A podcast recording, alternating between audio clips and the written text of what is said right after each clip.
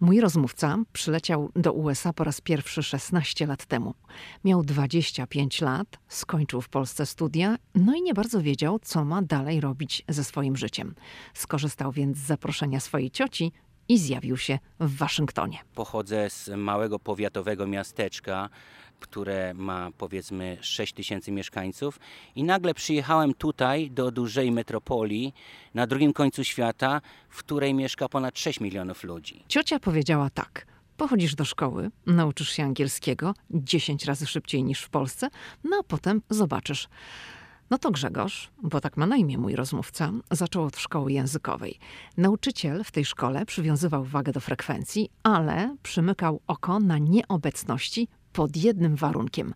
Mawiał wówczas tak. Hej, jeżeli macie randkę z amerykańską dziewczyną, to ja wam nieobecności nie postawię, bo się 10 razy więcej od niej nauczycie niż ode mnie w klasie. Grzegorz Habyra skończył nie tylko szkołę językową, ale również poszedł na amerykański college, zdobywając zupełnie nowy zawód. Dziś jest kierownikiem budowy i pracuje w dużej amerykańskiej firmie budowlanej. W podcaście rozmawiamy o jego pracy, początkach w Ameryce i trochę też o amerykańskich domach, na przykład o tym, dlaczego są takie, jakie są, czyli lekkie i czasem sprawiają wrażenie, jakby były z tektury. Tutaj nie buduje się domu na całe życie. Tutaj ludzie przemieszczają się cały czas, jeżeli chodzi o pracę. Nawet ja w moim 16-letnim pobycie tutaj kupiłem już dwa domy. Dom przechodzi z rąk do rąk. Ten dom, w którym ja teraz mieszkam, miał chyba z pięciu czy sześciu właścicieli, a był wybudowany no, w latach 80. Dzień dobry, hello. Zapraszam na podcast z Grzegorzem Haberą, który wyemigrował do USA kilka dni po tym, jak Polska wstąpiła do Unii Europejskiej. Z perspektywy lat o Waszyngtonie Grzegorz mówi tak: Czuję, że to moje miejsce na ziemi. W czasie rozmowy słychać silniki samolotów albo przelatuje helikopter. No to dlatego, że nagrywaliśmy w plenerze na trawce w okolicy słynnego pomnika Iwo Jima.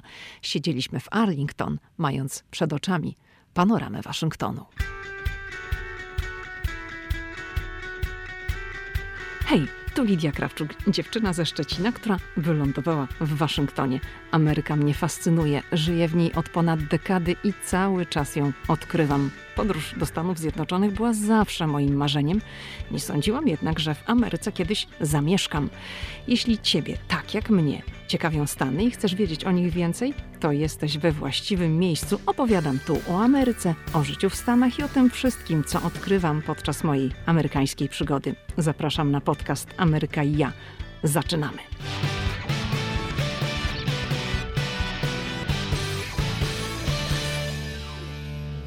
Czy w amerykańskim dokumencie tożsamości masz wpisane Grzegorz czy Gregory? Bo widzę, że twój e-mail jest Gregory i tak funkcjonujesz, powiedziałabym, w tej przestrzeni w mediach społecznościowych.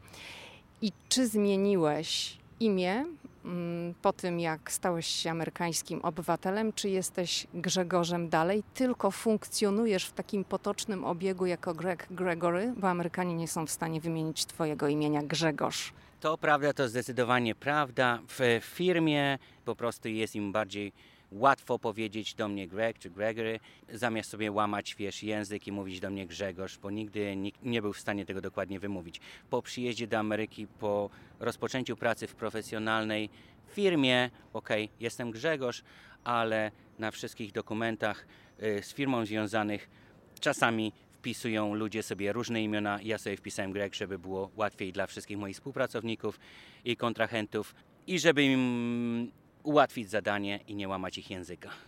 Ale w ID masz wpisane Grzegorz czy Gregory? No, w ID mam wpisane Grzegorz. Dobrze. Grzegorzu, będziemy oczywiście dalej rozmawiać, jak to się stało, że wylądowałeś w Ameryce, że twoje życie jest tutaj, a nie w Polsce, ale na początek kilka słów o sobie i czym się zajmujesz. Pracuję w branży budowlanej od prawie 11 lat. Pracuję jako e, project superintendent, czyli po polsku mówiąc, e, jako kierownik budowy. Zajmuję się nadzorowaniem naszych podwykonawców. Pracuję dla firmy, która jest generalnym wykonawcą, która zatrudnia podwykonawców do wykonywania pracy. Firma specjalizuje się w budowaniu biur i remontowaniu biur. To jest główne zadanie tej firmy. A ja jestem codziennie z pracownikami, nadzoruję zdarza się tak, że na rysunkach wygląda wszystko pięknie, a później, gdy zacznie się składać te klocki Lego, niestety czasami coś nie pasuje i trzeba wyprostować to, żeby iść dalej i nie tracić czasu. Czy w Polsce kończyłeś jakąś szkołę budowlaną? Czy, czy miałeś wykształcenie w tym kierunku? Kiedy przybyłeś do USA? Przyjechałem do Stanów Zjednoczonych po ukończeniu studiów w Polsce. Skończyłem studia na UMCS-ie na kierunku administracja.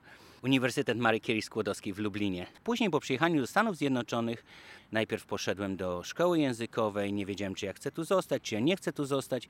Później jak moje życie się potoczyło w ten sposób, że spotkałem tutaj kogoś i wydaje mi się, że chcę tutaj zostać, musiałem zdecydować, co ja chcę robić w tym życiu. Ty się zajmujesz budownictwem komercyjnym, no ale nie mogę nie skorzystać z okazji, żeby nie podpytać Cię o amerykańskie domy, bo potocznie mówi się, że te amerykańskie domy są z tektury. One oczywiście nie są z tektury, nie są e, z kartonu, ale konstrukcja tych domów jest bardzo lekka. No i pytanie zasadnicze, z czego to wynika, że właśnie stawia się na tego typu budownictwo i tak naprawdę z czego te domy są? Tu można spojrzeć na dwie różne rzeczy. Pierwsza jest taka, że tutaj nie buduje się domu na całe życie, prawda? Jak w Polsce ludzie wybudują dom, to już jest dom na pokolenia, to jest dom dla całej rodziny, który przechodzi z rąk do rąk. Tutaj ludzie przemieszczają się cały czas, jeżeli chodzi o pracę. Wydaje mi się, że wiesz, nawet ja w moim 15-letnim pobycie, 16-letnim pobycie tutaj y, kupiłem już dwa domy, tak? I, I wiesz, mieszkaliśmy w jednym przez kilka lat, mieszkaliśmy w następnym przez, y, przez jakiś czas. I to się wydaje, że też ludzie nie przywiązują do tego zbyt wielkiej wagi, bo te domy są kupione, oni mają kontrakt powiedzmy na 2-3 lata gdzieś w pracy, kupują dom, bo im się bardziej opłaca kupić niż wynajmować. Później je sprzedają i ten dom przechodzi z rąk do rąk. Ten dom, w którym ja teraz mieszkam, który kupiliśmy chyba 7 lat temu, miał chyba z 5 czy 6 właścicieli, a był wybudowany w latach 80. A jeżeli chodzi o to, o technikę, że one są z kartonu, rzeczywiście to był, to był dość duży szok dla mnie, gdy, gdy zobaczyłem, że to nie są pustaki, czy nie są jakieś cegły solidne i tak dalej, i tak dalej, a jednak jest to płyta kartonowo-gipsowa, jakaś tam płyta pilśniowa i, i siding na zewnątrz. I rzeczywiście to było dla mnie zaskoczenie, ale widzę w tym dużo ciekawych rzeczy, bo jeżeli w Polsce, ja sobie przypominam, gdy musiałem zainstalować gniazdko elektryczne, musiałem wziąć młotek, musiałem wziąć y, ten mesel, czy jak to tam się nazywa, i wykuwać dziury, żeby, żeby y, złor zrobić sobie gniazdko i później murować, dynkować. A tutaj weźmiesz sobie mal, malutką piłkę, wytniesz dziurkę, przeciągniesz kabel elektryczny z jednego miejsca do drugiego i już masz, już masz y, prąd podłączony w tym miejscu. Także są do tego zasady, a z tymi wszystkimi materiałami budowlanymi, które, które są używane, drewno jest bardzo tanie tutaj w porównaniu do, do, do cen drewna w Polsce i to chyba jest jeden z ważnych elementów, a drugi jest taki, że te domy są naprawdę budowane na, na, na kilka dekad, tak? I teraz nawet patrząc po okolicy waszyngtońskiej, gdy przejeżdżasz przez jakieś starsze osiedla, widzisz, że krok po kroku te domy są wykupywane, ten stary dom zostaje rozwalony i w jego miejscu powstaje, wiesz, większy dom, ale budowany w tej samej technice, że, że to jest po prostu drzewo, że to jest po prostu siding, jakaś insolacja ze waty szklanej, no i ta płyta. Ale cena chyba też tutaj ma znaczenie, bo takie budownictwo jest chyba po prostu o wiele tańsze. To prawda. Jeżeli, jeżeli by patrzeć na cenę wybudowania domu, to trzeba zwrócić uwagę, że są różne ceny, jeżeli mówimy o terenie miejskim, o terenie podmiejskim, a terenie e, gdzieś dalej poza miastem. Cena wybudowania domu jest rzeczywiście nie tak duża, bo, bo te materiały są tanie. Głównie płacisz za e, lokalizację i płacisz za market, w którym te domy są budowane. To jest tanie budownictwo jeżeli chciałabyś, miałabyś kawałek ziemi gdzieś, chciałabyś sobie dom budować, wybudowałabyś ten dom za jedną piątą ceny tego, który byś mogła kupić obok już wybudowany. No to może porozmawiamy o konkretach. Możesz tak mm, przytoczyć orientacyjnie, jakie są ceny domów, nieruchomości. Mm, rozmawiamy w Waszyngtonie, więc w tej aglomeracji waszyngtońskiej. Wszystko zależy od lokalizacji. Jeżeli i patrzysz na mały domek, tak zwany bliźniak, czy townhouse, czy row house w Waszyngtonie i on ma powiedzmy 130 metrów kwadratowych. Poczekaj, poczekaj, bo tutaj operujesz takim słownictwem typowo amerykańskim. To wyjaśnijmy słuchaczom, mm, rozgraniczmy, jaki dom jest jaki? Townhouse to jest taki malutki domek, który jest w zabudowie takiej rzędowej. Jest, masz długą ulicę i obok tej ulicy te domeczki są tak połączone ze sobą. Ja wiem, Czyli szeregowiec, tak jak w Polsce. Właśnie brakowało mi tego słowa, szeregowiec, tak, to prawda. To jest taki townhome. Są jeszcze row houses, które jest takie same jak townhome, ale wszystkie wyglądają tak samo, bo y, townhouse czasami jeden od drugiego się różni, a row house jest właściwie jeden rząd 20 domów, które wyglądają tak samo. To rzeczywiście. Taki malutki domek gdzieś tam w, w dobrej okolicy Waszyngtonu, mówimy o mieście, mówimy o dystrykcie, musisz zapłacić milion dolarów. Także patrząc na metr kwadratowy mówisz, Boże, to jest strasznie duża cena. Wychodząc troszeczkę poza granicę miasta, na przedmieście, gdzie możesz mieć troszkę więcej ziemi może, może ten wymarzony biały płotek, tak, amerykański, jakąś trawę do koszenia, Ale Poczekaj, te Amerykanie to tak nie mają płotków. o no, no, no, musisz wjechać troszeczkę dalej za miasto i, i zobaczyć, wiesz, na przykład jak tutaj w e, pół godziny od, od stolicy hrabstwie Fairfax możesz znaleźć takie już domki, że, że to są bardzo drogie domy, tak, patrząc na, na, na metraż tego domu, ale właśnie mają już kawałek trawki, mają już kawałek tego takiego typowego amerykańskiego białego płotku, right? Ja mieszkam właśnie w takim domu i, i zawsze, zawsze chcieliśmy, chciałem mieć takie coś, takie moje wyobrażenie o Ameryce było domek, trawa pięknie wykoszona z przodu, z tyłu jakiś taki biały, mały płotek. Tak, tak, no bo z tyłu, bo to tutaj musimy też e, uściślić, że ten przód zazwyczaj jest nieogrodzony. To prawda, to prawda. Takie są tutaj przepisy i nawet patrząc na moje hrabstwo, ale wiem, że, że e, wszędzie w tej okolicy i głównie w Ameryce też zawsze to widzę, że z przodu nigdy nie ma płotu, nie ma tych mosiężnych bram, tygrysów wystawionych z przodu. Masz po prostu alejkę, która cię doprowadzi do twojego garażu i masz zieloną trawkę i u nas, mówię o moim hrabstwie, jest zabronione, żeby wybudować płot przed domem. Możesz wybudować płot, czy możesz ogrodzić sobie tył swojego domu, ale zaczynają od połowy twojego domu. Czyli od połowy do tyłu możesz sobie ogrodzić, tak jak my chcieliśmy sobie zrobić, żeby nasz pies miał, miał gdzie wybiec i żeby nam nie uciekł. Zrobiliśmy sobie płot, musieliśmy wziąć na to pozwolenie i rzeczywiście było dokładnie określone, co możemy zrobić i jak możemy wybudować ten płot. Dobrze, to jeszcze wróćmy do tych cen. Tutaj powiedzieliśmy, że im bliżej Waszyngtonu to tak milion dolarów, a im dalej? Im dalej, pół godziny od miasta, powiedzmy, i musisz zapłacić przynajmniej pół miliona dolarów za dom, który by się nadawał do jakiegoś życia. Możesz kupić coś tańszego, ale to zazwyczaj już jest tak bardzo zniszczony dom, że musisz włożyć ze 100 tysięcy dolarów, żeby był do życia. Wyremontować wszystkie łazienki, ponaprawiać elektrykę, ponaprawiać hydraulikę. Ale rzeczywiście to, jeżeli ktoś ma złotą rączkę, bo, bo prace budowlane są naprawdę drogie tutaj, ale jeżeli ktoś, ktoś potrafi to zrobić samemu, może zaoszczędzić dużo pieniędzy i może ten dom sobie wyremontować i mieć, e, mieć naprawdę porządny dom za, za nieduże, nieduże pieniądze w porównaniu do centrum miasta. Jadąc dalej, jeżeli ktoś pracuje w Waszyngtonie, a chce mieszkać godzinę czy półtorej godziny, bo są takie osoby, które dojeżdżają codziennie do pracy, stoją w korkach po godzinie, po półtorej godziny, mogą za jedną szóstą, jedną piątą ceny, który, które by zapłaciły tutaj, kupić duży, piękny dom. Tyle, że wtedy ja zawsze mówię, że mm, spędzając 3-4 godziny dziennie, stając w korku, wolę mieszkać w mniejszym domu, a nie siedzieć ileś tam miesięcy mojego życia w korku i w samochodzie. No, Amerykanie mówią, że to jest e, it's all about location, right? To jest prawda. Można, ja zawsze mówię, jak rozmawiam z ludźmi o, o domach tutaj, ja zawsze mówię, że możesz zmienić w tym domu wszystko. Nie zmienisz trzech rzeczy. Nie zmienisz lokalizacji, nie zmienisz Twoich sąsiadów i nie zmienisz zewnętrznego wyglądu, bo czasami są takie grupy osiedlowe, to Home Association się nazywa, które dają Ci zespół, drugą książkę przepisów, które musisz sprawdzać, żeby kolor farby się zgadzał z, z osiedlem, żeby Twój płot miał odpowiedni kształt, wysokość i tak dalej, i tak. To rzeczywiście tych trzech rzeczy nie zmienisz. Chyba, że pojedziesz dalej za miasto, kupisz sobie kawałek ziemi, wybudujesz sobie dom, nikt Ci nie będzie mówił, czy możesz mieć różowe okna, czy możesz mieć brązowy, brązowy dach i, i wszystko wtedy, wtedy jest inaczej. Ale mieszkając bliżej miasta, m- na takim zorganizowanym e, osiedlu, musi się przyzwyczaić do tych trzech rzeczy. Tak jak o tym opowiadasz, to przypomina mi się taka historia. Mm, Jeden z moich znajomych mi opowiadał, że dostał upomnienie za to, że drzwi wejściowe do domu, no tam troszeczkę farba się odrywała i to już się nie podobało, dlatego że mm, z perspektywy osiedla dom, gdzie drzwi były no trochę, ktoś mógł uznać zaniedbane, to taki dom zaniżał wartość lokalizacji, więc dostał, że ma to pomalować, żeby tu nie było, że ktoś by przyjechał, chciał kupić sobie dom w tej okolicy i widzi jakiś dom z takimi drzwiami, które są zaniedbane, że to nawet do tego stopnia się zmusza ludzi do tego, żeby pewne rzeczy, pewne remonty wykonywali w terminie. To prawda, Home Association, przynajmniej na naszym osiedlu, dwa razy do roku robi takie tournée po, po osiedlu i właśnie zagląda, czy aby nie masz trawy za wysokiej, czy aby twoje drzwi są pomalowane tak, jak było w oryginalnym, nie odstają od niczego, czy twoje okna nawet wyglądają tak, jak powinny wyglądać. Musisz mieć odpowiedni kolor biały i tak dalej, nie możesz zainstalować czegoś innego.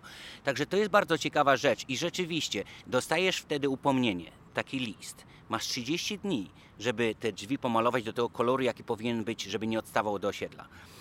I oczywiście możesz powiedzieć, dobrze, zignoruję to, ale konsekwencją tego może być, że wyłączą Twoją kartę i nie będziesz mógł wyjść na osiedlowy basen, śmieci Ci przestaną zabierać i tak dalej, i tak dalej. Także to jest, to jest ciekawa rzecz. I zazwyczaj trzeba to pomalować, bo mm, musisz również uniknąć spojrzeń Twoich sąsiadów, jeżeli każdy żyje w tym swoim małym takim, y, w swojej takiej małej kulce i jeżeli coś odstaje, jednak mówisz, e, jak ładnie, jakie masz, wiesz, trawki równo przystrzyżone i nagle ktoś ma trawę po kolana, to rzeczywiście może być, spotkać się z e, dziwnymi spojrzeniami sąsiadów. Także mają takie jakieś formy nacisku na ciebie, bo wyobraź sobie, że powiesz dzieciakowi, że tatuś nie chciał pomalować drzwi i dlatego nie możesz iść na basen, i bo twoja karta nie działa, nie wejdziesz na basen. To rzeczywiście, rzeczywiście daje ci do myślenia i to mi się naprawdę podoba, bo, bo rzeczywiście te domy nie to, że wyglądają tak samo, bo na przykład na moim osiedlu jest tam, nie wiem, pięć czy sześć różnych modeli tych domów, ale wyglądają jakoś tak, że, że nic nie rzuca ci się w oczy, że nie są jakieś pstrokate kolory i tak dalej, i tak dalej, tylko takie, jakie były wy, wybudowane, nie wiem, 30 lat temu, 20 lat temu. To, to naprawdę mi się podoba. Mnie się też to podoba. Podoba mi się ta forma nacisku, że każdy ma dbać o porządek, o to, że właśnie drzwi mają być e, pomalowane, że mają być odnowione. No bo przyjeżdżasz potem do takiej okolicy i aż przyjemnie po prostu zawiesić na tym oko. Ale jeszcze chciałam wrócić do tego lekkiego budownictwa. Czy takie domy z płyty kartonowo-gipsowej, one mają szansę w starciu z huraganem i z tornado, no bo widzimy często gdzieś tam obrazki w telewizji, że przeszedł żywioł i te domy po prostu składają się jak, jak domki z kart. Są stany, które mają odpowiednie zaostrzone wymagania, takie jak Kalifornia, gdzie jest większa możliwość jakichś wichur, czy Floryda, czy trzęsień ziemi i wtedy tam są odpowiednie kody budowlane, które powodują, że musisz odpowiednio wzmocnić tą konstrukcję i żeby ona nie rozsypała się przy pierwszym powiewie wiatru, większego wiatru powyżej 100 km na godzinę.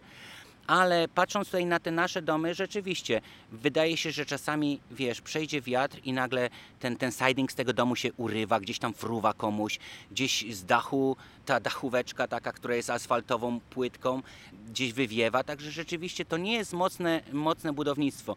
Co jest dobrą rzeczą w Ameryce, że każdy jest zobligowany do tego, żeby mieć ubezpieczenie na dom. I to wtedy powoduje, że nie ma tych takich tragedii, że komuś się dom zawali, o mój Boże, nie miałem ubezpieczenia, co tu teraz zrobić. Każdy ma ubezpieczenie i wtedy, wtedy ubezpieczenia mogą, mogą rzeczywiście pokryć. Pamiętam parę lat temu na moim osiedlu, firmy oczywiście biorą y, korzyść z tego, że był grad, duży grad. Firmy różne budowlane nagle zaczęły pukać do drzwi i mówić, że tak, wiesz, mieliście tutaj taki duży grad, na osiedlu dużo dachów zostało zniszczonych, chcesz to obejrzymy twój dach i zrobimy to, żeby twoje ubezpieczenie zapłaciło ci za nowy dach, wiesz. Ja zawsze to brałem tak z przymrużeniem oka, ale rzeczywiście rozmawiałem z paroma osobami i rzeczywiście jakieś małe zniszczenie było na tym domu. Ubezpieczenie nie miało innego wyjścia jak zapłacić, bo, bo było to zarejestrowane gdzieś tam w tych prognozach pogody, że rzeczywiście takie wydarzenie było, rzeczywiście był grad wielkości kulek do, do golfa i oni mieli te dachy ponaprawiane. Trzeba zawsze trzymać w pamięci to, że te domy nie są budowane na zawsze. Jeszcze chciałam się przy tych e, ubezpieczeniach przy okazji zatrzymać, bo to jest ciekawy temat, bo ubezpieczenie ubezpieczeniu nie jest równe. I no tak jak rozmawiam z różnymi moimi znajomymi, no to trzeba na przykład również brać pod uwagę to, że jeżeli ci się drzewo zwali na nieruchomość, to też musisz mieć odpowiednie ubezpieczenie, prawda? To prawda, to ubezpieczenie ma kilkanaście wariantów. Możesz kupić najtańsze, najprostsze, które cię tam jedynie by chroniło od tego, że nie wiem, woda cię zaleje, czy, czy, czy wiatr ci coś zrobi. Ale są tam takie kruczki prawne, które zaczniesz dodawać pomalutku, to ta cena za to ubezpieczenie rzeczywiście rośnie, bo na przykład możesz być ubezpieczony od tego, że ci się drzewo przewróci, ale już jak się sąsiada drzewo przewróci na twoją drogę, to musisz iść do sąsiada i, i rozmawiać z sąsiadem o tym. I wtedy są te kłótnie między ubezpieczalniami, kto nie przyciął, kto nie zadbał i tak dalej, i tak dalej. To samo jest ciekawa rzecz, kiedyś rozmawiałem z moim kolegą i mieli mały, mały pożar, wypadek zwykły w domu, mieli kominek i coś wyprysnęło z tego kominka, dywan się tam przy, przypalił, a że to był jakiś drogi dywan, żona jego złożyła do ubezpieczenia o pokrycie tych kosztów, no i wtedy ten agent z ubezpieczalni przyszedł i pyta się, poproszę o papiery, kiedy czyś, ostatnio był kominiarz w domu, kiedy był ten komin czyszczony. On mówi, że wiesz, kupiliśmy ten dom, nigdy nie patrz- palimy w tym kominku raz na ruski rok. On mówi, że no to niestety nie jest pokryte, bo komin musi, musisz mieć dokumenty, że komin był co drugi rok co najmniej wyczyszczony. Także to są takie różne kruczki prawne i rzeczywiście najlepiej, najlepiej wtedy porozmawiać z kimś, kto już ma dom przez dłuższy czas, żeby wiedzieć, na jakie ubezpieczenie się y, zdecydować i jaki wariant wybrać. Czasami warto jest zapłacić parę dolarów więcej, bo za, za każdy ten incydent, czy przypadek, że może jesteś ubezpieczony od drzewa, czy że ścieki ci wybiją gdzieś w, w, w piwnicy i tak dalej, i tak dalej. Za każde to są jakieś groszowe sprawy i rzeczywiście czasami warto to wziąć, nawet jeżeli to się nie stanie. Czy ci meteoryt na dom spadnie, może być coś takiego. Probably się nigdy nie stanie, ale to kosztuje 90 centów, żeby dodać to na rok, to a, mogę dodać, no nie? Jak mi spadnie meteoryt, będę miał pokryte. No i jeszcze kwestia na przykład pożaru, bo jeżeli nie masz odpowiedniego ubezpieczenia, to Straż Pożarna może cię obciążyć kosztami akcji gaśniczej. Tak, to jest prawda. To jest bardzo ciekawa rzecz, że nawet jeżeli jest fałszywy alarm, jeżeli patrząc teraz na komercyjne budownictwo przez, przez sekundę, wracając do tego, jeżeli jest fałszywy alarm, ktoś przez przypadek pociągnie coś i włączy alarm przeciwpożarowy i to jest fałszywy alarm, gdy, kiedy straż przyjedzie, dostajesz wtedy 500 dolarów kary za fałszywy alarm. Także to jest, to jest rzeczywiście ciekawa rzecz i rzeczywiście każdy pilnuje, żeby to ubezpieczenie było i to ubezpieczenie jest obowiązkowe. Zawsze musisz, y, twój bank, który ma pożyczkę na, na, twoją, na twoje mieszkanie, które ci udziela, y, musi mieć tą polisę i oni automatycznie płacą za ciebie te składki i obciążają cię w twojej, w twojej racie miesięcznej za, za dom, który płacisz do banku. Dobrze, to jeszcze powiedzmy troszeczkę o budownictwie komercyjnym, bo ono, tak z mojej perspektywy, wydaje mi się kosmicznie drogie. Zresztą ty powiedziałeś, że ono jest drogie. Jak gdzieś tam czytam o jakichś nowych inwestycjach, to te inwestycje idą tutaj w dziesiątki milionów dolarów. Z czego to się bierze, że w Stanach jest to tak bardzo drogie? Rzeczywiście, patrząc na budownictwo komercyjne i szczególnie jeżeli masz jakieś dobre lokacje w mieście, tak samo jak patrząc na reprezentacyjną ulicę w DC dla firm prawniczych, która jest K Street, patrząc gdzieś tutaj na Arlington, gdzie jest to dobry adres, cena automatycznie idzie w górę za lokację. I rzeczywiście, patrząc na budownictwo, 75% kosztu wybudowania to jest robocizna, a 25% powiedzmy jest materiał plus opłaty za, za, za serwis, management i tak dalej, i tak. To rzeczywiście idzie wszystko w miliony, nawet drobne rzeczy, które które gdzieś tam robimy dla, dla jakichś firm, coś zmieniamy, coś dodajemy, to idzie w tysiące dolarów. Ja mówię, Boże, przecież ja za, za to bym połowę mojego domu wyremontował, a tutaj nagle tylko dostajemy, dodajemy telewizor czy jakieś monitory w, w ich pokoju konferencyjnym. I rzeczywiście to, to jak patrzysz na te numery, może ci się rzeczywiście w głowie zakręcić do tego. No ale tak to kosztuje, firmy płacą, rynek się kręci, spojrzysz na miasto i widzisz pełno dźwigów górujących nad miastem, także budownictwo idzie do przodu i, i wszystko idzie dobrze. Jak to się w ogóle zaczęło, że przyjechałeś do Stanów i, i zacząłeś tu życie? Ja mam tutaj rodzinę, moja ciocia mieszka na przedmieściach Waszyngtonu i ona zawsze mnie pytała, czy ja chciałbym przyjechać do Stanów Zjednoczonych. Pierwszy raz chyba to pytanie padło, gdy ja zrobiłem maturę, no ale wiesz, ja miałem wtedy 18 lat, ja miałem w głowie inne rzeczy niż, niż wyjazd i budowanie sobie życia od początku. Nie byłem chyba na to gotowy, ale kilka lat minęło do przodu, kończyłem studia, naprawdę nie wiedziałem, co dalej robić ze swoim życiem.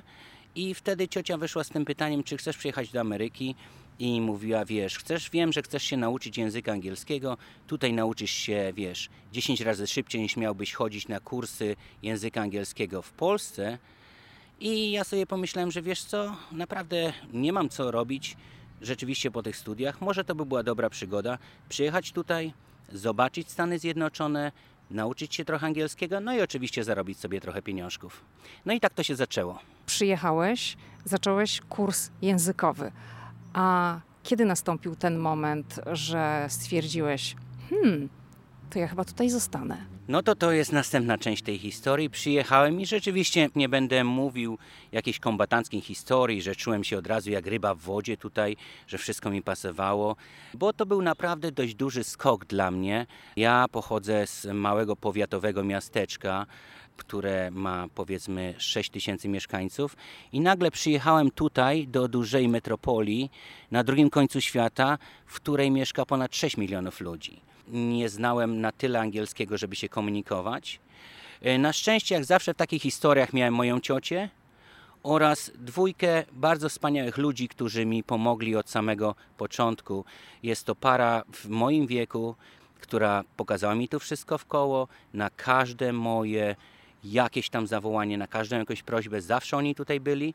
Oni mi pomogli stawiać swoje pierwsze kroki tutaj w Stanach Zjednoczonych i również moja ciocia. I dlatego chyba jestem, jestem szczęściarzem w tym kierunku. Jak mówiłem, byłem w szkole językowej, chodziłem do tej szkoły językowej, byłem jedynym Polakiem w tej szkole językowej tutaj. I któregoś razu, to był piątek, były tu takie imprezy organizowane, chyba do tej pory cały czas są, które nazywają się Polish Happy Hours. I ja wtedy poszedłem tam po szkole z moimi kolegami. I to była dość śmieszna sytuacja, bo ja miałem takie duże słuchawki na uszach, żeby słuchać muzyki w metrze, jak wracałem zawsze ze szkoły do domu. I weszliśmy tam do środka, do tego lokalu. I podeszła do mnie dziewczyna, bardzo ładna dziewczyna, i mówi: Wiesz co, DJ, czy mógłbyś zmienić muzykę, bo naprawdę e, to, co grasz, to nam się nie podoba. Ja wiesz, stałem jak wryty. O co ona mnie pyta? Przecież ja nie jestem żadnym DJ-em. Później mnie uderzyło, że może przez to, że miałem te duże słuchawki na uszach, ona pomyślała, że jestem DJ-em. Od słowa do słowa zaczęła się nasza, nasza rozmowa, i w ten sposób poznałem moją obecną żonę. Chciałabym tutaj um, wyjaśnić osobom, które no, nie wiedzą, co to jest za impreza, że to są takie spotkania Polaków, którzy mieszkają w metropolii waszyngtońskiej. No teraz mamy czas COVID-u, więc tych spotkań nie ma, ale tak normalnie to one odbywają się raz w miesiącu, w każdy piątek. Czy twoja obecna żona przyszła na to spotkanie, bo chciała poznać jakichś Polaków? Dlaczego ona się tam zjawiła? Z tego co wiem, to ona była z grupką znajomych, e, z jej bratem. To była grupka takich profesjonalistów, którzy mają polskie korzenie. I to była taka grupa, która chciała iść posłuchać sobie polskiej muzyki, napić się dobrego polskiego piwka i może podszlifować język polski. To wydaje mi się, że tak to było. Bo uściślimy, twoja żona jest Polką, twoja żona urodziła się w Polsce, ale całe swoje życie praktycznie spędziła w Stanach Zjednoczonych. Moja żona pochodzi z Krakowa, urodziła się w Krakowie. Gdy miała 4 czy 5 latek, jej rodzice wyemigrowali do Stanów Zjednoczonych. To było w czasie stanu wojennego w Polsce.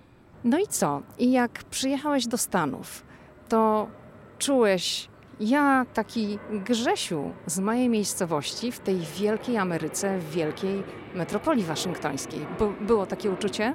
na początku wszystko wygląda ładnie, pięknie, chodzisz, zwiedzasz i później przychodzi taki czas, że czujesz się jako 25-letni częściowo niepełnosprawny człowiek, bo nie możesz spokojnie iść zamówić sobie kawy, tylko nie wiesz, zastanawiasz się jak to zamówić, nie wiesz dokładnie jak kupić bilet na metro. Chyba to był drugi albo trzeci dzień, gdy przyjechałem do Stanów Zjednoczonych A ja powiedziałem cioci, wiesz co, zawieź mnie do metra, ja sobie metrem pojadę, pochodzę sobie w koło centrum Waszyngtonu. Przejeżdżaliśmy już parę razy samochodem, wszystko wydawało się niezbyt takie rozległe i duże. To mówię, ja spędzę sobie czas, pochodzę od jednego do drugiego muzeum. Ona mówi, jesteś pewna? Ja mówię, tak, tak, zabierz mnie na metro, ja sobie metrem pojadę. No i rzeczywiście wziąłem tam y, parę dolarów i parę drobnych w kieszeń. Kupiłem ten bilet na metro. Nerwowo jadąc, patrzyłem na tą mapę, gdzie ja mam wysiąść. Dojechałem do tej stacji, gdzie te wszystkie muzea są do National Mall. Wsadziłem ten bilet jakoś, wszedłem na tej stacji pierwszej. Patrzę, jak tu wychodzą z tego metra. Nigdy wcześniej nie jechałem metrem. I wiem, że wkładają te bilety do środka i bramka się otwiera, oni wychodzą. I to dobrze, to ja wkładam mój bilet, a ta bramka się nie otwiera, tylko oddaje mi tą kartę. I robię drugi raz, trzeci, a ja nawet nie wiem, jak mam się zapytać ich, ej, co się tu ze mną dzieje. Wziąłem tą kartę i stoję. Wreszcie wyszła ta osoba, która jest menedżerem stacji metra. Widziała mnie, że byłem zgubiony jak e, sarenka w światłach i powiedziała mi, że co teraz rozumiem, chyba mi powiedziała, że nie masz wystarczająco pieniędzy na tej karcie, dlatego cię nie chcę wypuścić.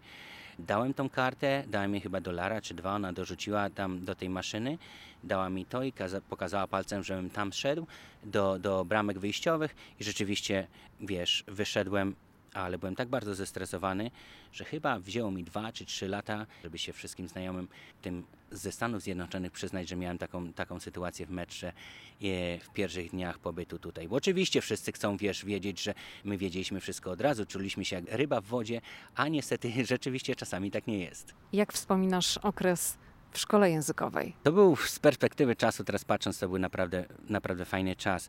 E, ja byłem jedynym Polakiem na 200 czy 300 osób w tej, w tej szkole i oczywiście nie mogłem nic mówić po polsku, nikt mnie nie rozumiał po polsku.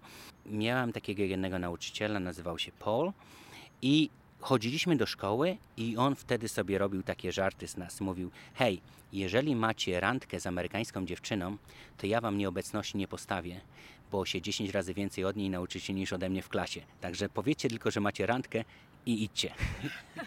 Który to był rok, jak przyjechałeś do Stanów? To był 2004 rok. Mieszkałem w Unii Europejskiej tylko przez 5 dni, bo wyjechałem po raz pierwszy do Stanów Zjednoczonych 5 maja 2004 roku.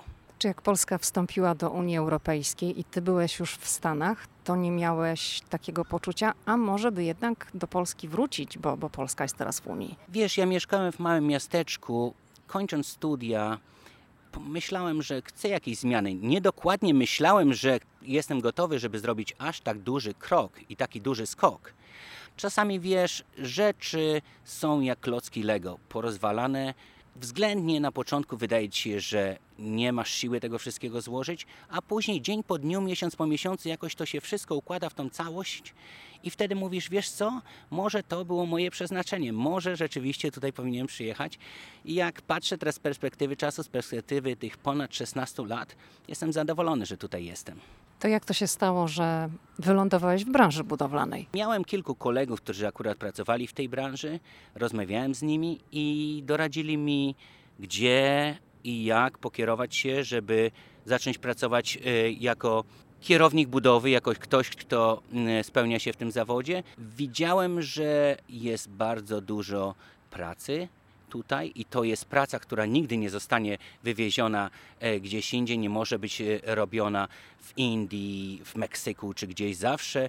Kierownik budowy, jeżeli coś się tutaj buduje, kierownik budowy musi być na miejscu, musi kierować tym wszystkim. I to mi się podobało i poszedłem do szkoły. Rzeczywiście to też następny taki łód szczęścia, bo mm, co to była za szkoła? O, chodziłem tutaj do Community College do Nowa i tam mają taki specjalny kierunek, który się nazywa Construction Management, czyli zarządzanie w budownictwie. Ile to trwa? Ja to zrobiłem w dwa lata. Miałem e, wtedy 25-26 lat, ale rzeczywiście przyłożyłem się do tego bardzo dobrze. W szkole mi szło bardzo dobrze. No i kończąc tą szkołę, będąc na ostatnim semestrze, to też następny taki troszeczkę łód szczęścia.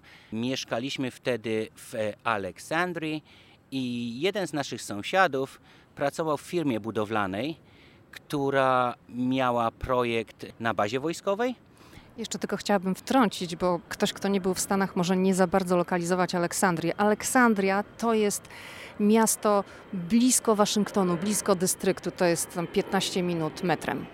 Tak, to prawda, to prawda. Wracając do tematu, co jeden z sąsiadów pracował w takiej firmie, dużej firmie budowlanej, miał projekt, ten projekt był bardzo duży, potrzebował pomocy. I zazwyczaj po tej szkole się tak zaczyna, że nie od razu rzucają cię na głęboką wodę, musisz zostać asystentem, bo wiadomo, książkowa wiedza to jest jedna rzecz, której się nauczysz, a to, co jest w praktyce, jest kompletnie całkiem różne. On potrzebował wtedy asystenta i powiedział: Wiesz co, dobra, no to ja pogadam z moim wielkim szefem i spróbujemy Cię wziąć na mojego asystenta. No i tak się stało, że na ostatnim semestrze jeszcze byłem w szkole, na ostatnim semestrze już zacząłem z nim pracować, być jego asystentem, a że on się okazał trochę leniwym mężczyzną, to chyba robiłem wszystko za niego, ale czasami byłem zirytowany, ale z perspektywy czasu wiem, że to była dla mnie bardzo do dobra szkoła. Zostałem rzucony na głęboką wodę, poradziłem sobie z tym wszystkim.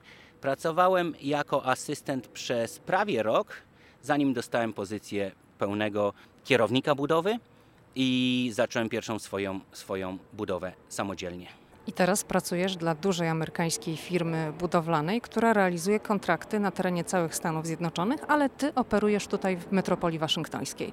Główne biuro znajduje się w Chicago, a firma ma oddziały na terenie całych Stanów Zjednoczonych. Ma oddziały w Nowym Jorku, w Waszyngtonie, w Los Angeles, w San Francisco, teraz budują nowe biuro w Dallas. Ja jestem tutaj w metropolii waszyngtońskiej a pracy tu jest rzeczywiście bardzo dużo.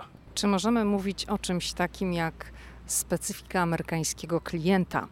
No nie masz doświadczeń w tej pracy mm, w Polsce, bo się tym nie zajmowałeś, no ale rozumiem, że rozmawiasz czasem z ludźmi z Polski, którzy działają w tej branży i może możesz coś tutaj nam zdradzić, jak to wygląda z perspektywy amerykańskiej? Każdy klient jest inny i częścią naszej pracy, oprócz tego, że musimy przestrzegać harmonogramu prac, że musimy się upewnić, że podwykonawcy robią swoją robotę i robią swoją robotę na czas. Jesteśmy także co tydzień w spotkaniach z architektem, spotkaniach z klientem, jesteśmy w spotkaniach y, z przedstawicielami budynku. Także tutaj drugą częścią, której się nie nauczysz w szkole, która przychodzi z praktyką albo z Twoim charakterem, musi być ten tak zwany customer service.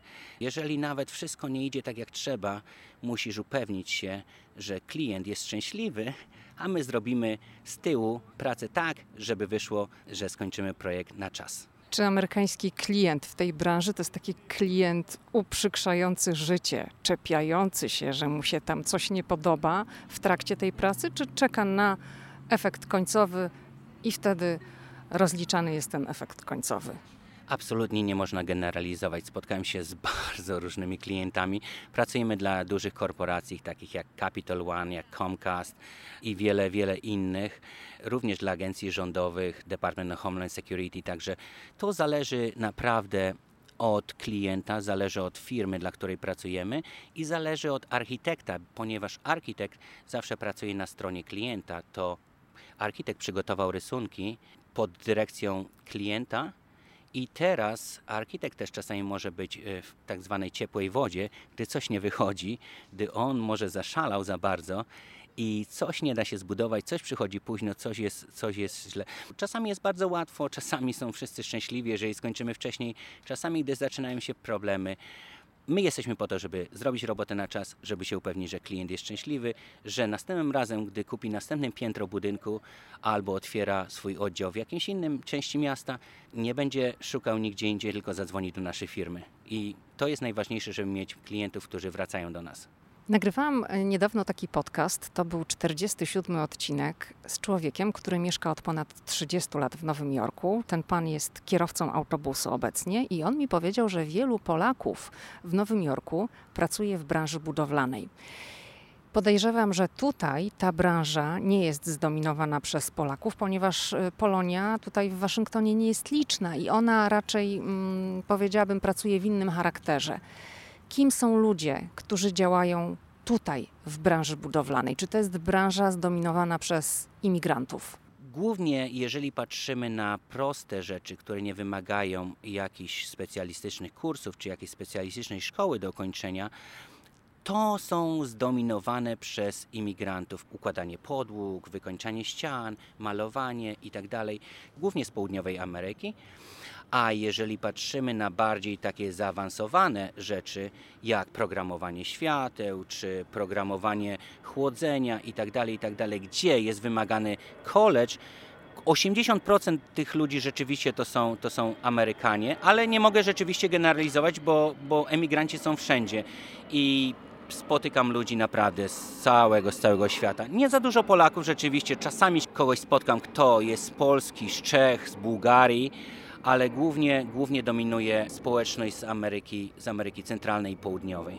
To jak tobie się mm, pracuje z ludźmi, których narodowość jest tak bardzo różna, tak? No bo ty jako kierownik budowy musisz nadzorować pracę różnych grup ludzi. I jak to jest pracować właśnie w tak zróżnicowanym środowisku? Różnie różne osoby reagują na krytykę lub na ciśnienie, które czasami trzeba przyłożyć, żeby rzeczy były skończone na czas, żeby nikt się nie obijał. Ale myślisz, że to wynika z kraju pochodzenia, czy to są bardziej cechy charakteru? Czy zauważasz taką ścieżkę, że pewne grupy ludzi z danych krajów reagują inaczej, a pewne inaczej? Nie idąc za głęboko w, w ten proces myślowy, wydaje mi się, że to zależy od osobistego, personalnego charakteru osoby. Czasami ktoś się spiera, czasami ktoś się upiera, a czasami ktoś spuści głowę, powie rzeczywiście masz rację, musimy to skończyć i nie, mamy wyjścia. No to jak się w końcu kieruje taką grupą ludzi, taką mieszanką etniczną? Ja zawsze podchodzę do tego na stosunkach partnerskich, że jesteśmy w tym wszystkim razem. To jest nasz cel, żeby skończyć ten projekt, wykończyć tą budowę, e, wykończyć to biuro na czas, żeby klient był szczęśliwy, ale jednocześnie oni wiedzą, że ja jestem tą główną osobą tam i czuję od nich respekt. Czuję, że oni wiedzą, że ja mam dość szeroką wiedzę na ten temat, także nie mogą, e, jak to się mówi, chodzić na skróty, bo ja zaraz im o tym, o tym przypomnę i o tym powiem. I wydaje mi się, że ten model, który ja sobie przyjąłem, partnerski, wydaje mi się, że najbardziej dla mnie działa. Wiesz, ja mam akcent i przyjeżdżając do Stanów Zjednoczonych w wieku 24 czy 25 lat, ucząc się angielskiego, e, nigdy przenigdy nie zgubisz swojego akcentu. Zawsze masz mniejszy lub większy, ale masz akcent. No i rzeczywiście to jest widoczne po tych 16 latach e, w pracy. I zdarza się też, że mam pracowników z różnych zakątków świata, jak mówiłem, mm, głównie z y, Ameryki Południowej, ale zdarzyło się kiedyś, teraz mi się przypomina, zdarzyło się kiedyś, że e, systemy przeciwpożarowe robiła mi grupa osób, e, która pochodziła z Mongolii. I on się mnie zapytał, hej, ty masz akcent, skąd ty pochodzisz? A ja mu mówię, wiesz, z Polski. No, on mówi, o, z Polski, super. No nie, mówię, o, ktoś z Mongolii wie, gdzie jest Polska, no to super. Czekałem na tą litanię od niego, papież, Wałęsa, wódka, kiełbasa, pierogi. A on mówi, wiesz co? Wiesz co ja wiem o Polsce? No to czekam na tą litanię. On mówi, jak byłem mały, to oglądałem Czterech Pancernych i Pies. Myślałem, że się przewrócę. To jest to, co mu się zostało w głowie po tylu latach e, o Polsce w Mongolii, gdy dorastał w Mongolii. Oglądałeś kiedyś taki no, słynny, kultowy serial polski Alternatywy 4? O tak, oglądałem, oglądałem, rzeczywiście tak. Czy no bo tam były różne śmieszne historie, to zresztą zupełnie inny etap Polski, to są czasy PRL-u, tam się wszystko waliło, nie działało, zresztą słynny Stanisław Anioł tam czuwał nad, nad tym, żeby lokatorzy za dużo nie wymagali. Czy tobie w czasie pracy nad projektami zdarzają się również takie historie, że ktoś tam coś, jakąś fuszerkę zrobi, że to są trochę takie alternatywy cztery, czy to się w Ameryce nie zdarza? Jeżeli to się zdarzy raz, ja nie mówię, że się nie zdarza, może się zdarzyć. Czasami ktoś ucina gdzieś e, jakiś kątyk, żeby iść szybciej, żeby skończyć to ale to ma bardzo krótkie nogi. Jeżeli coś nie wyjdzie, ja ich od razu wezmę, żeby to wszystko poprawili i jeżeli to się stanie drugi raz, już więcej z nami pracy nie dostaną. Przede wszystkim dlatego, że jest bardzo duża konkurencja na rynku budowlanym i my nie możemy sobie pozwolić na to, że klient otwiera drzwi, a tam coś się urywa, coś się przewraca, bo więcej po prostu nie dostaniemy od nich kontraktów na następne prace. To daj przykład jakiejś takiej fuszerki, co no, przyłapałeś, że coś zostało zrobione nie tak i trzeba było poprawiać. Był taki jeden projekt, już była końcówka projektu i zakładaliśmy zamki na drzwi. No i ci podwykonawcy tak bardzo się spieszyli, bo robiliśmy to w sobotę. W poniedziałek miało być wielkie otwarcie tego biura. No i był tam jeden taki schowek dla klienta, gdzie mieli trzymać tam jakieś ważne dokumenty i jakieś takie rzeczy biurowe i założyli ten zamek odwrotnie.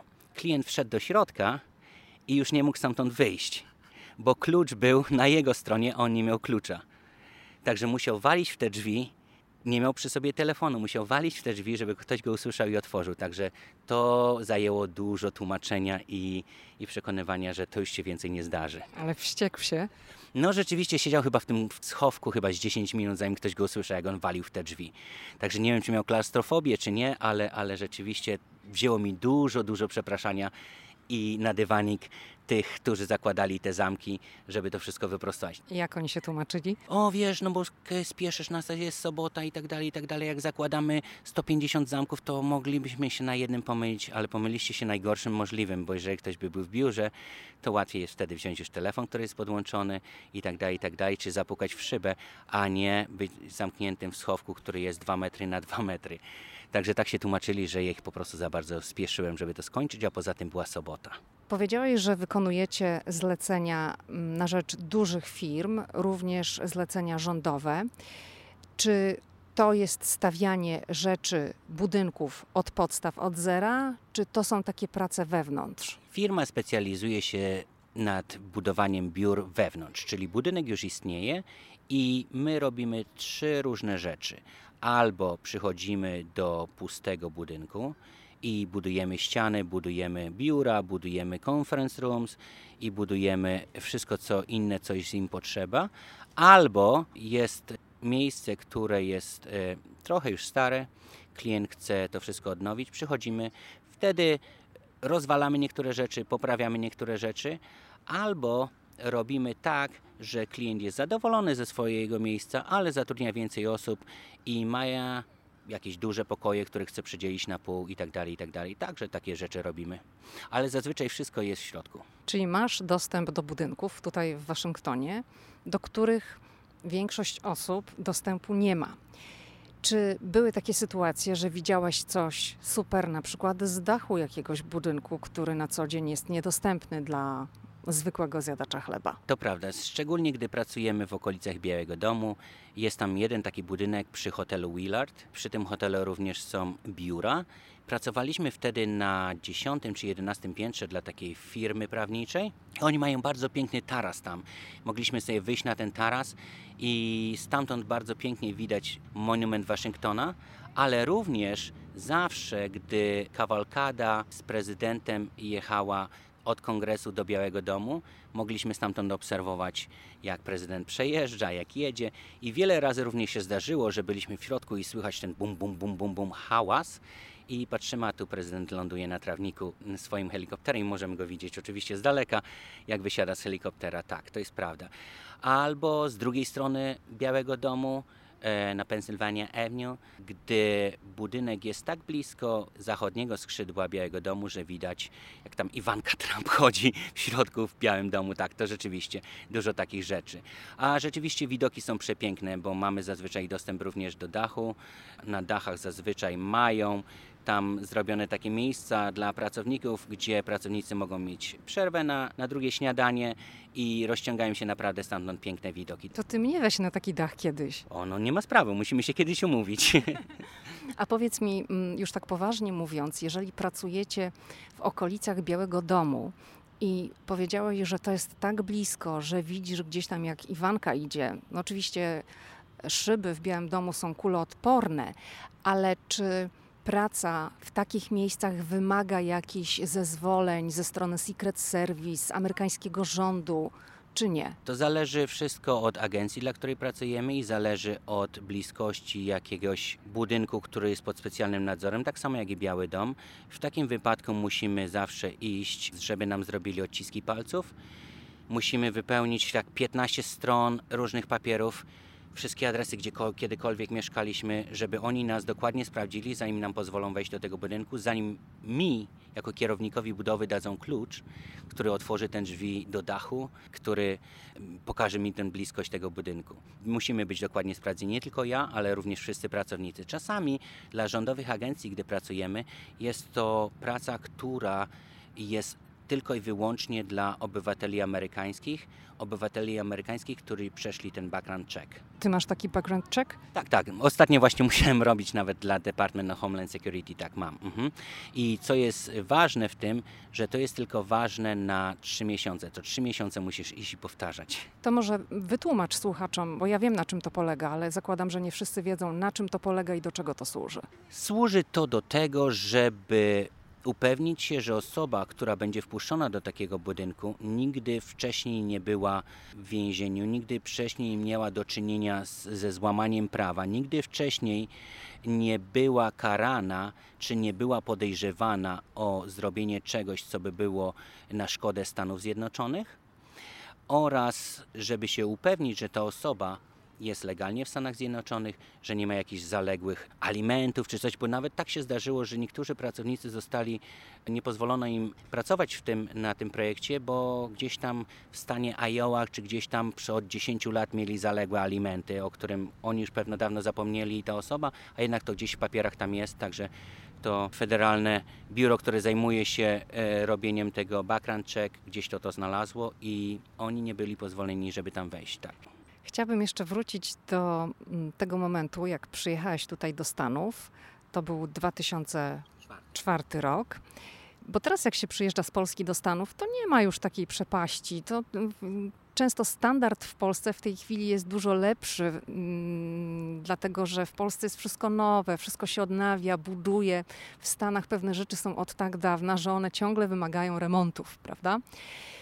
Ale czy wtedy w 2004 roku widziałeś takie duże różnice, przepaść? Wiesz, rzeczywiście to jest prawda. Zaczynając od dróg, które przyjeżdżając z mojego powiatowego miasteczka na ziemi radomskiej, miałeś drogi, e, nie było tam autostrad jeszcze wtedy, drogi były e, wąskie po jednej linii w każdą stronę i nagle moja ciocia odbiera mnie z lotniska, wyjeżdżamy na główną ulicę i ma cztery pasy w jedną stronę, czy sześć pasów w jedną stronę. Naprawdę to dla mnie był taki szok, wiesz, tyle samochodów i te samochody takie duże.